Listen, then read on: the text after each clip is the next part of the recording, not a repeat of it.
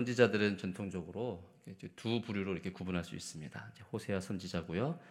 어, 저희들이 계속해서 아마 소선지서를 볼 것 같은데요. 아, 선지자들은 구분할 때 전 선지자, 후 선지자 이렇게 구분이 됩니다. 이 아, 분류 외에 또 다른 분류법이 있다라고 하면 문헌 선지자, 비문헌 선지자. 아, 무슨 뭔지 모르겠죠, 여러분. 그러니까 쉽게 얘기하면 전 선지자는 행동하는 선지자예요. 그러니까 엘리야나 엘리사가 행동하는 선지자로서 보였다라고 하면 이제 후 선지자, 그러니까 그들을 어, 문헌 선지자를 하지 않고요, 이제 행동하는 선지자라고 얘기하고요. 후 선지자들은 대부분 어, 오늘 같이 호세아도 호세아서가 있고 다니엘, 뭐 에스겔, 예레미야, 이사야 그리고 소년 소선지들 보면 다 문헌을 남겼잖아요. 그래서 그들을 이게 문헌 선지자 이렇게 이야기를 합니다. 그러니까 선지자들 중에서는 많은 선지자들이 있는데 아 행동으로만 선지자가 있고 그다음에 이렇게 우리 가운데 성경을 남긴 문헌 선지자들이 있구나 크게 이제 분류하는 겁니다. 아, 그 중에서도 문헌 선지자 중에서도 또 어, 대선지서와 후선지서로 이렇게 나누는데 그거는 하나님 앞에서 더 큰 선지자 혹은 뭐 더 작은 선지자가 아니고요. 이사야, 예레미야, 에스겔 이런 성경들은요 길잖아요. 호세아 선지자, 호세아서나 지금 나오는 소선지서들은 좀 짧고, 그러니까 성경이 기냐 짧으냐 그 차이로 이제 대선지서나 소선지서로 이제 나누는 겁니다. 소선지서 12권은 하나님의 볼 때, 우리가 볼 때도 작은 선지자이기 때문에 소선지자구나, 소선지자구나, 이렇게 구분하는 게 아니고요. 성경이 짧다, 짧다, 라는 것으로 이제 구분을 하는 겁니다. 그러니까 하나님 보실 때는 다 똑같은 선지자인 거죠.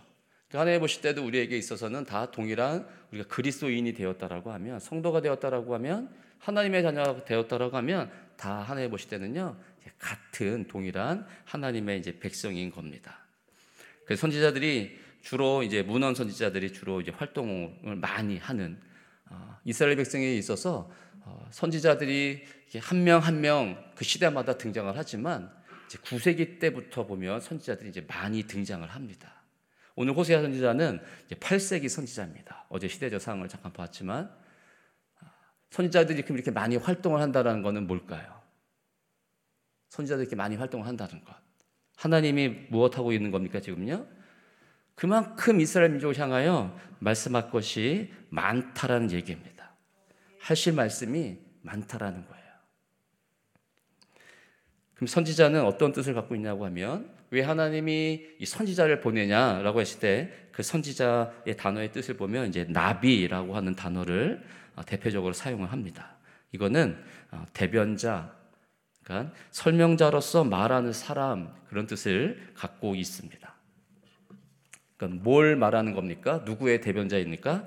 하나님을 대변하는 자라는 거죠. 그러니까 하나님이 직접 우리 가운데 나타나셔서 말씀하는 것이 아니고 이 선지자를 우리 가운데 보내셔서 하나님의 말씀을 대언하는 자로서 선지자를 보내는 겁니다.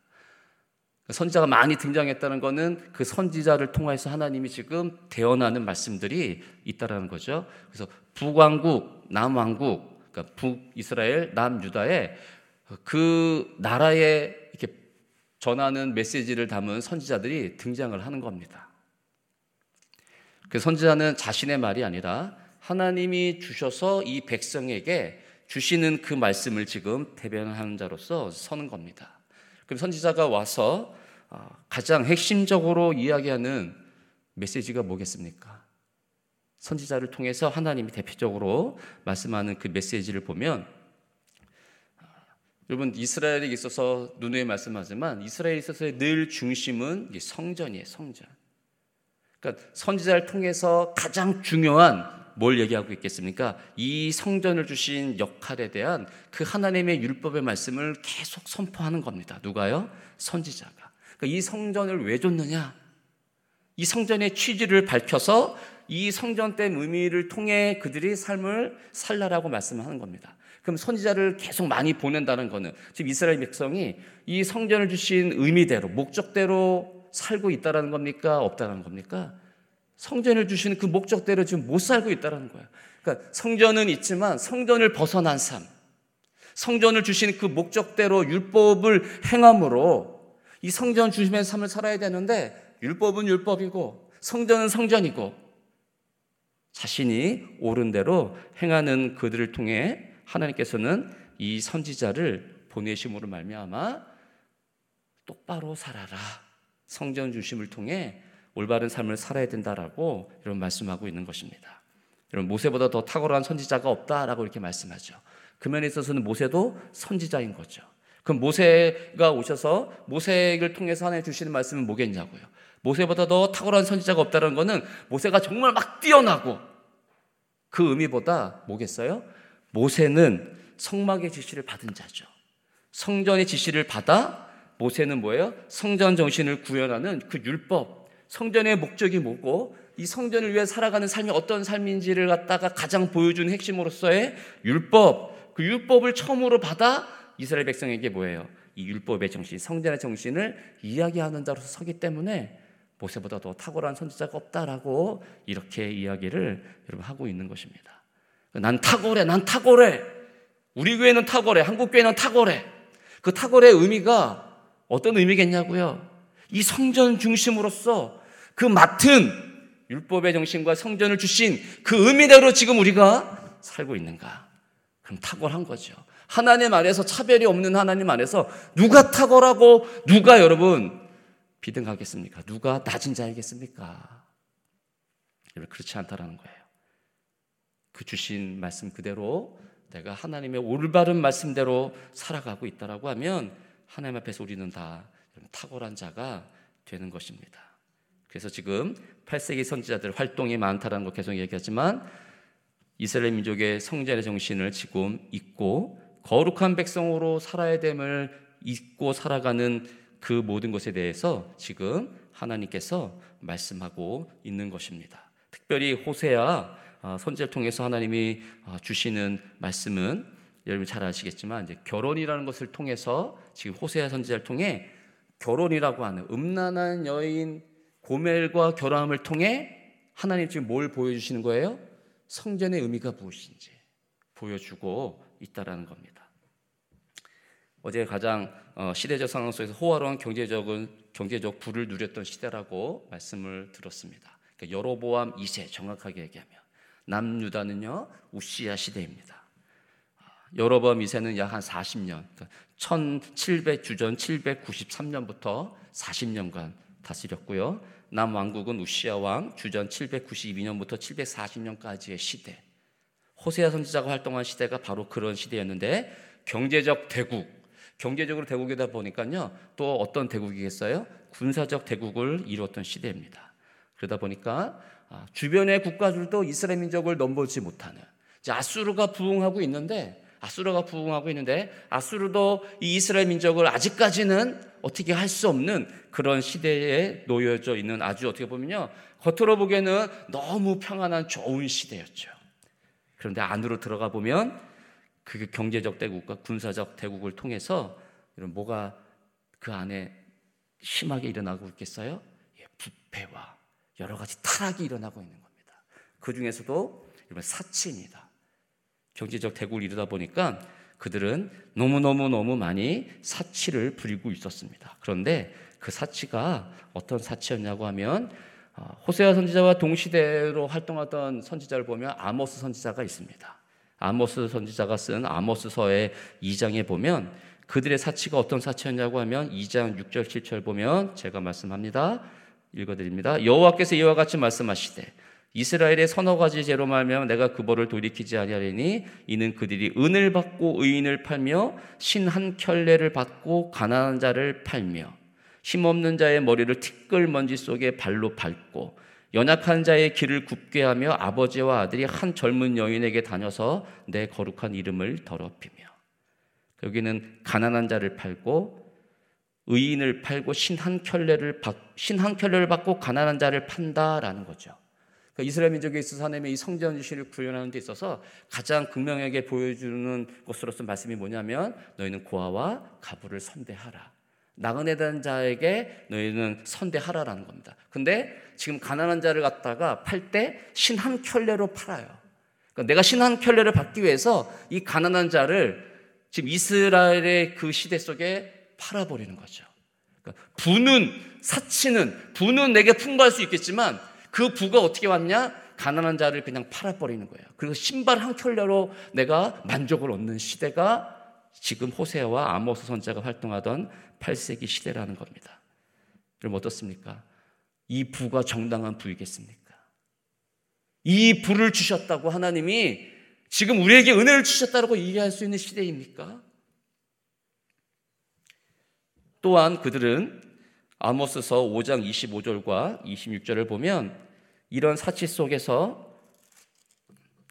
어떤 모습을 보이고 있냐면 이스라엘 족속아 너희가 40년 동안 광야에서 희생과 소재물을 내게 드렸느냐 너희가 너희 왕 십국과 기운과 너희 우상들과 너희가 너희를 위하여 만든 신들의 별 형상을 지고 가리라. 그러니까 지금 그들에게 있어서요 뭐요? 하나님을 섬기는 척하면서 무엇하고 있습니까? 바알과 여러 별신들을 지금 섬기는 그들의 모습을 아모스 선지자가요 꼬집고 지금 비판하고 있는 것입니다. 그런 시대였던 거죠. 경제적, 군사적 대국은 수 있겠지만 그들의 그 사치는 그들이 행하는 수많은 신앙의 모습 속에서는 하나님께서 선지자를 보내지 않을 만큼 지금 타락한 그런 시대였다라는 겁니다. 호세아서 1장 1절에 보면 이제 호세에게 임한 여호와의 말씀이다 이렇게 나오죠. 이제 여호와께서 어떻게 합니까? 참고 참고 견디다가 호세에게 이제 말씀하기 시작하니라라고 이야기를 하는 겁니다. 그러니까 이스라엘 전체에게 큰 음성으로 말씀하는 게 아니고요. 이 나비라고 한 선지자를 통해 보내서 하나님께서 지금 말씀하기 시작했다는 겁니다. 침묵을 깨고 이제 하나님이 무엇 하겠다는 거예요? 다시금요. 돕겠다라는 거죠. 그러니까 결혼이라는 걸 통해서 지금 호세 선지자에게 말씀하기 때문에 호세아 선지자가 누굴 지금 결혼 부인으로 맞이합니까? 음탕한 여인 고멜이에요. 그러면 쉽게 얘기해서 고멜이 누구입니까? 이스라엘이라는 얘기예요. 그럼 호세아는요, 하나님이라는 거죠. 여러분.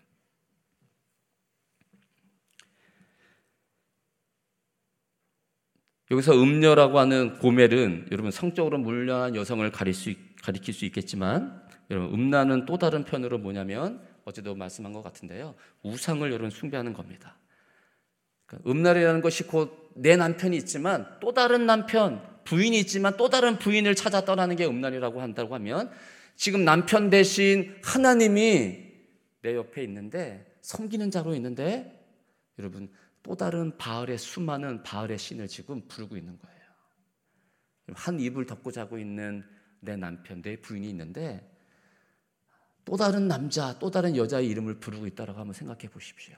한 이부자리에서 지금 한 성전에서 하나님께서 주신 그 성전된 그곳에서 그런 경제적 대국을 이루고 군사적 대국을 이루어서 하나님 이렇게 주셨습니다라고 이야기하고 있는데 그들은 지금 그 하나님을 누구를 부르고 있는 거예요? 바알의 이름을 부르고 있는 거예요. 여러분 이게 얼마나 미친 것입니까? 그래서 음란한 아내는 여러분 이스라엘을 가리키고 그 음란한 아내 이스라엘 고멜이 낳은 그 자식들은 누굴 얘기합니까? 이스라엘 너희 한 명 한 명 개인 개인 개인을 이야기하고 있는 것입니다. 그러니까 호세아가 음란한 여인, 음탕한 여인 노 고멜을 찾아간 거는 그래서 그 낳은 자식들은요. 여러분 원문을 찾아보면 호세아가 낳은 자식이 아니에요. 고멜이 낳은 자식들이에요. 취하라라고 이런 이게 그거예요. 그러니까 지금 하나님 어떻게 하겠다는 거야? 음란 자체인 그 이스라엘 민족 고멜과 내가 결혼하겠다라는 거고요. 거기서 나는 음란한 자식, 자식, 자식 이스라엘 개개인에게 무엇 하겠다는 거예요, 하나님이요. 찾아가겠다는 거예요. 이스라엘 민족은 그 호세아가 선지자로 와 하나님의 말씀을 임한 자로 와 지금 누구와 결혼합니까? 음탕한 고멜과 결혼하잖아요. 그럼 얼마나 수근수근 수근 수많은 이야기가 나왔겠냐고. 우리는 요만한 것만 해도 막 이렇게 흠집을 잡으려고 이야기를 하잖아요. 근데 지금 떡커니 음란한 여인 고멜과 결혼한 호세아 선지자. 여러분 입방아가 얼마나 심했겠습니까? 모르는 거죠 지금. 하나님이 호세아 선지자를 통해 하나님이 지금 음란 그 자체인 너와 결혼 지금 한 것이다 하겠다라고 하는 그 하나님의 그 심정과 그 마음을 지금 이스라엘 민족은 이해하지 못하고 있는 거예요. 여러분 그렇다면 그들이 왜 그렇게 바알의 이름을 불렀을까요? 바알은 가나안이 섬겼던 신입니다. 가나안에게 있어서 농경 살기 때문에 가장 중요한 게 비입니다. 비. 비를 내리는 신이 누구냐? 바알이에요. 근데 바알이 왜 그렇게 음란하고 왜 이렇게 타락하느냐? 비를 주기 위해서 그 바알을 달래서 힘을 주어 비를 내리려면 어떻게 하느냐? 성적으로 힘을 줘야 된다는 얘기예요. 성적으로.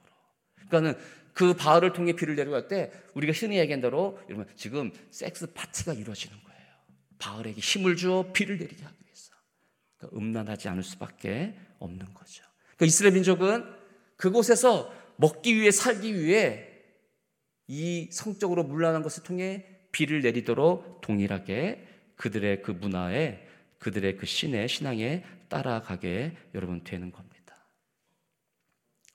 그렇게 해서 얻은 비, 그래서 그렇게 내리는 비를 통해 얻는 부, 여러분 그게 우리 가운데 어떤 유익을 주겠습니까?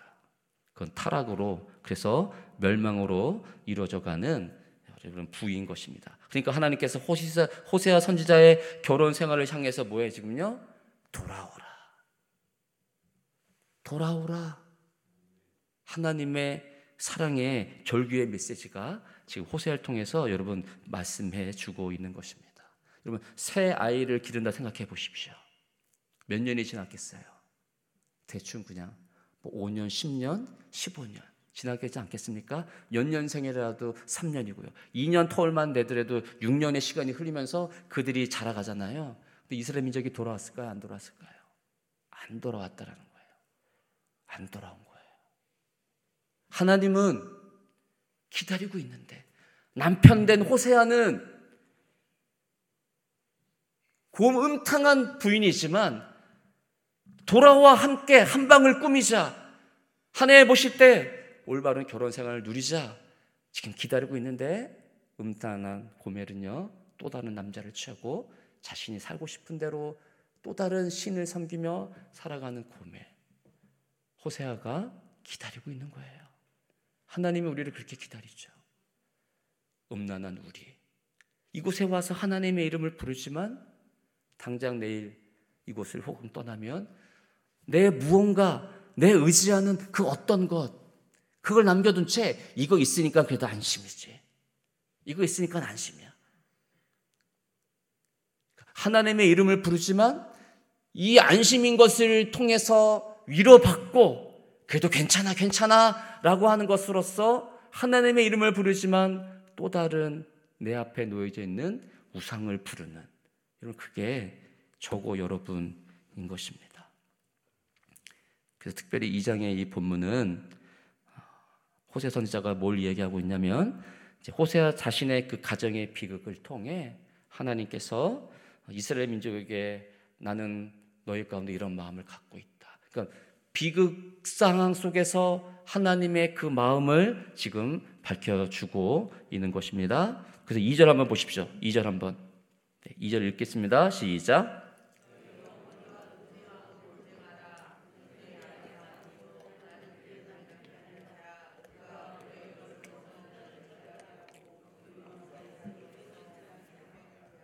논쟁하라 논쟁하라 이렇게 이야기합니다. 뭐 하라는 거냐면 지금 개개인 아까 말한 대로 이스라엘 개개인이 이제 이스라엘 전체적인 죄를 지금 논쟁하고 논쟁하라는 겁니다. 그러니까 자식들은 이스라엘 개개인이고 고멜은 이스라엘 전체라 그랬잖아요. 그러니까 어머니와 논쟁하라 논쟁하라는 거는 이스라엘 스스로 자신들 개개인이 갖고 있는 그 죄를 이스라엘 전체적인 죄로 논쟁하라는 겁니다. 이른바 끝까지 토론을 하라는 겁니다. 결론을 내라는 거죠. 요새 이 논쟁이라는 단어가 이제 리브라고 하는 단어인데 이거 예언자에게 사용되는 단어인 것입니다. 그러니까 죄를 들춰내요. 회개에 이르기까지 그 자리에 갈 때까지 이르게 하라라는 거예요. 그러니까 끝없이 논쟁하고 논쟁하고 전체적인 이스라엘의 죄를 논쟁하여서 개개인이 논쟁하여서 어디까지 이르라는 거예요? 회개 자리에 이르, 이르라는 거예요. 그러니까 교회 안에는 여러분 여러분 개개인은 끊임없이 뭐 해야 되는 거예요? 논쟁해야 되는 거예요. 그래서 그거는 어떤 사람을 한 명을 죽이는 것으로서 논쟁이 아니고 교회에서 논쟁하는 것은 그 사람을 죽여라 죽여라 그래서 내가 더 옳다라고 드러나는 것이 아니고요. 교회 안에 있는 이 수많은 잘못과 이 병폐와 이 죄를 들춰내어 들춰내어서 어떻게 하라는 거예요? 회개의 자리에 이르라는 겁니다. 그러니까 이스라엘 민족이 지금 뭘 못 보고 있는 거예요, 여러분? 자신의 죄를 못 보고 있는 겁니다. 스스로가 지금 음탕한 고멜 통해 낳은 그 자신은 불량한 자식이구나, 음란한 자식이구나. 그걸 못 보고 있는 거예요, 여러분. 신발 하나 얻기 위해서 가난한 자를 지금 팔아버리고 있는 구속의 정신을 잊어버린 성전의 정신을 잃어버린, 잃어버린 그 이스라엘 민족을 향하여 하나님이 지금 논쟁하라 논쟁하라 이야기하고 있는 것입니다. 이 논쟁을 통해 음란을 제거하고 내 안에 있는 죄가 무엇인지 드러나도록 하라는 겁니다. 그래서 음란을 제거하고 얼굴에 있는 음란을 제거하라. 이거는 얼굴은 드러나지 않습니까? 그러니까 드러난 죄를 제거하라는 거고 유방 사이에 있는 그 음란을 제거하는 거는 감춰져 있어요. 감춰져 있어요. 이건 드러나지 않은 거란 말이에요. 그러니까 드러나지 않는 아무도 모르는 그 죄를 제거해야 된다라는 겁니다. 죄를 제거하지 않으면 하나님께서 어떻게 하는 거예요? 난 남편이 아니다. 3절 그러니까 그렇지 않으면 하면 내가 그를 벌거벗겨 수치를 드러내는 겁니다. 수치가 드러나야 되는 거죠. 그래서 어떻게 하냐? 광야같이 하겠다라는 거예요. 광야같이 되게 하겠다. 그러니까 이스라엘 민족을 출애굽 때 하나님이 구름 기둥을 불 기둥으로 은혜를 덮어 그들을 인도했습니다. 광야에서요. 근데 광야 같게 했다는 건 광야 그 자체로 만들어 버리겠다는 거예요.